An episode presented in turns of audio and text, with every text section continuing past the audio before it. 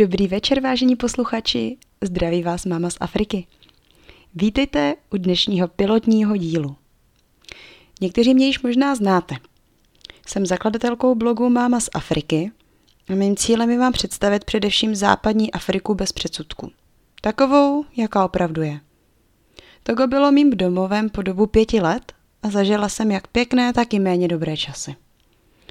V následujících podcastech se postupně vše dozvíte. Budu mluvit na téma manželství, jelikož jsem vdaná za Afričana. Zmíním i téma mateřství a výchovu míšených dětí. A nevyhnu se ani tématu kuriozit. Vše bude založeno na mých osobních zkušenostech a na příbězích, které jsem za ta léta vyslechla. Ze začátku se míním věnovat africkým povídkám a i dnes tomu nebude jinak. Znáte nějaké africké povídky? Pro mě jsou velice fascinující. Jsou jiné jak obsahem, tak způsobem vyprávění. Co se týče obsahu, tak jsou takové surovější, nevyhýbají se totiž temným a negativním věcem a může se i stát, že skončí špatně. Nicméně vždy mají v sobě nějaké poselství a moudro. A to se mi na nich právě hrozně líbí. Nejsou vyprávěné jako u nás v dětských pokojíčcích, ale převážně u ohně, nejstarším členem vesnice a vždy se sejde více dětí. Posadí se na zem a za zvuku divoké přírody a praskání dřeva ohni poslouchají povídky. Nevím, při jaké činnosti právě posloucháte. Zkuste se ale naladit na africkou vlnu. Sklidněte mysl, uvolněte se a pozorně poslouchejte. Dnešní povídka se jmenuje Tři konvičky.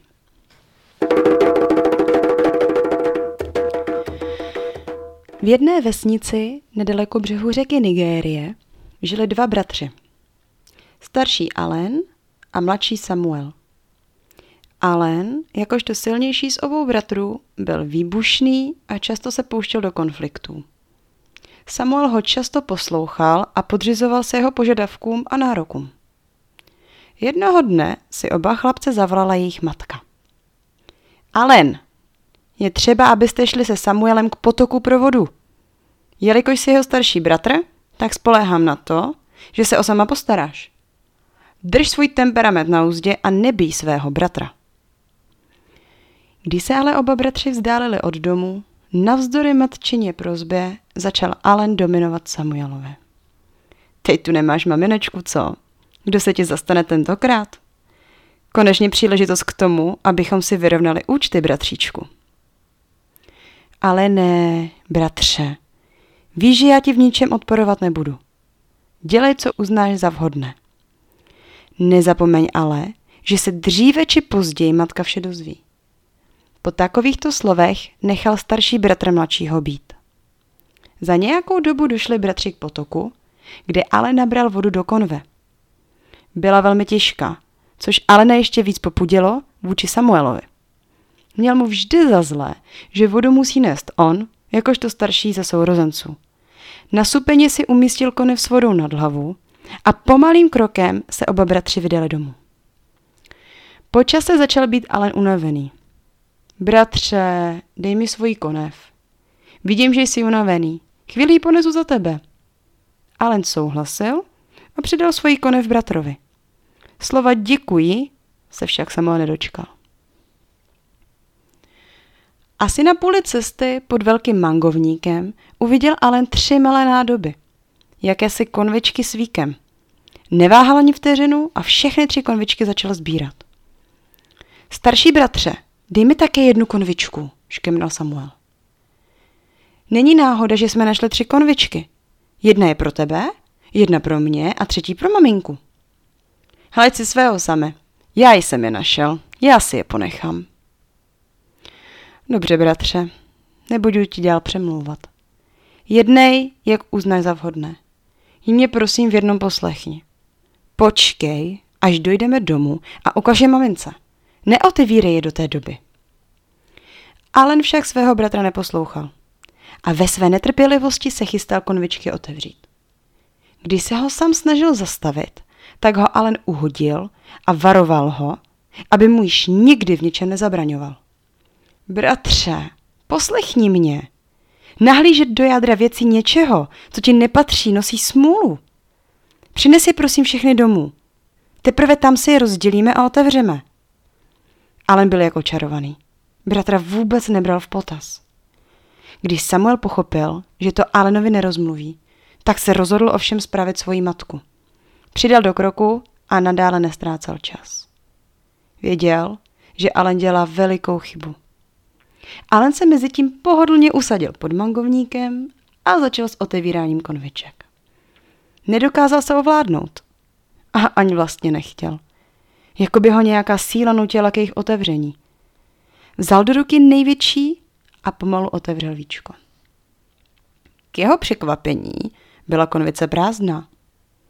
Druhou rukou je Allen obrátil dnem vzhůru, čekajíc, že z ní něco vypadne, ale konvice byla prázdná. Stekle ji odhodil. Na řadu přišla prostřední konvice. Allen ji uchopil a rychle otevřel víčko. Potom, co spatřil, se mu rozářily oči a objevil se mu úsměv na rtech. Konvice byla plná zářivých diamantů. Alen je vysypal a začal se jimi přehrabovat. Díky bohu, že ten malý příživník odešel. Ještě by viděl, co jsem našel a chtěl by mi to sebrat. Teď budu moct žít život boháče. Přemýšlel nahlas Alen. Samuel mezi tím dělal vše proto, aby se co nejrychleji dostal domů. V okamžiku, kdy Allen otevřel druhou konev, mu v hlavě probleskla předtucha. Allen stál se svázanýma očima nad propastí a balancoval nad ní. Věděl, že ale nečiní dobře. Musel mu v tom zabránit. Přidal na běhu. Už byl skoro u dveří svého domu, když Allen otevřel i třetí nejmenší nádobu. V první nic nebylo, druhá mi dala diamanty. Co pak asi najdu v tobě? Allen chytil víčko konovice a dychtivě ji otevřel. Než si stačil cokoliv uvědomit, tak si konvice začala zvětšovat. Byla větší než on, pak než mangovník, pod kterým chlapec seděl, a pak přivýšila vše ostatní kolem. Najednou se hrdlo obrátilo směrem k chlapci a celého ho do konvice poholtilo. Na to se konvice zavřela a jako by silou byče se roztříštila na nejmenší kousky. V tu dobu již matka od Samuela věděla, co Alan provedl. A oba mu pospíchali rychle na pomoc. Tušili však, že se stalo veliké neštěstí. Když doběhli k mangovníku, tak po konvičkách ani chlapci nebyly žádné stopy. Sam s maminkou prohledali každý kousek na cestě mezi mangovníkem a řekou, ale marně. Allen zmizel na dobro. Slunce svítilo, ptáčci zpívali a den pokračoval tak, jak začal.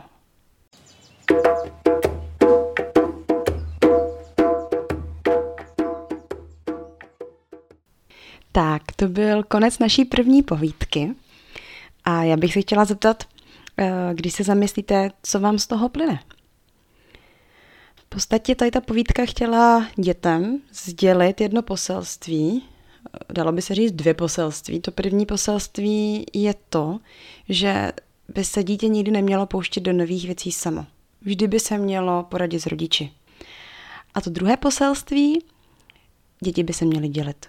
Někdy není dobré, když máte sourozence, abyste vlastně všechno, eh, všechny věci měli sami pro sebe. Takže toto byla dvě poselství, která tato africká povídka chtěla předat. Doufám, že se vám povídka líbila a já se budu těšit na další podcast s vámi, eh, na další africkou povídku. Ještě úplně momentálně nevím, kterou nahraju, ale slibuji vám, že to bude bomba, že to bude super. Tak se těšte. Tak se mějte a pěkný večer.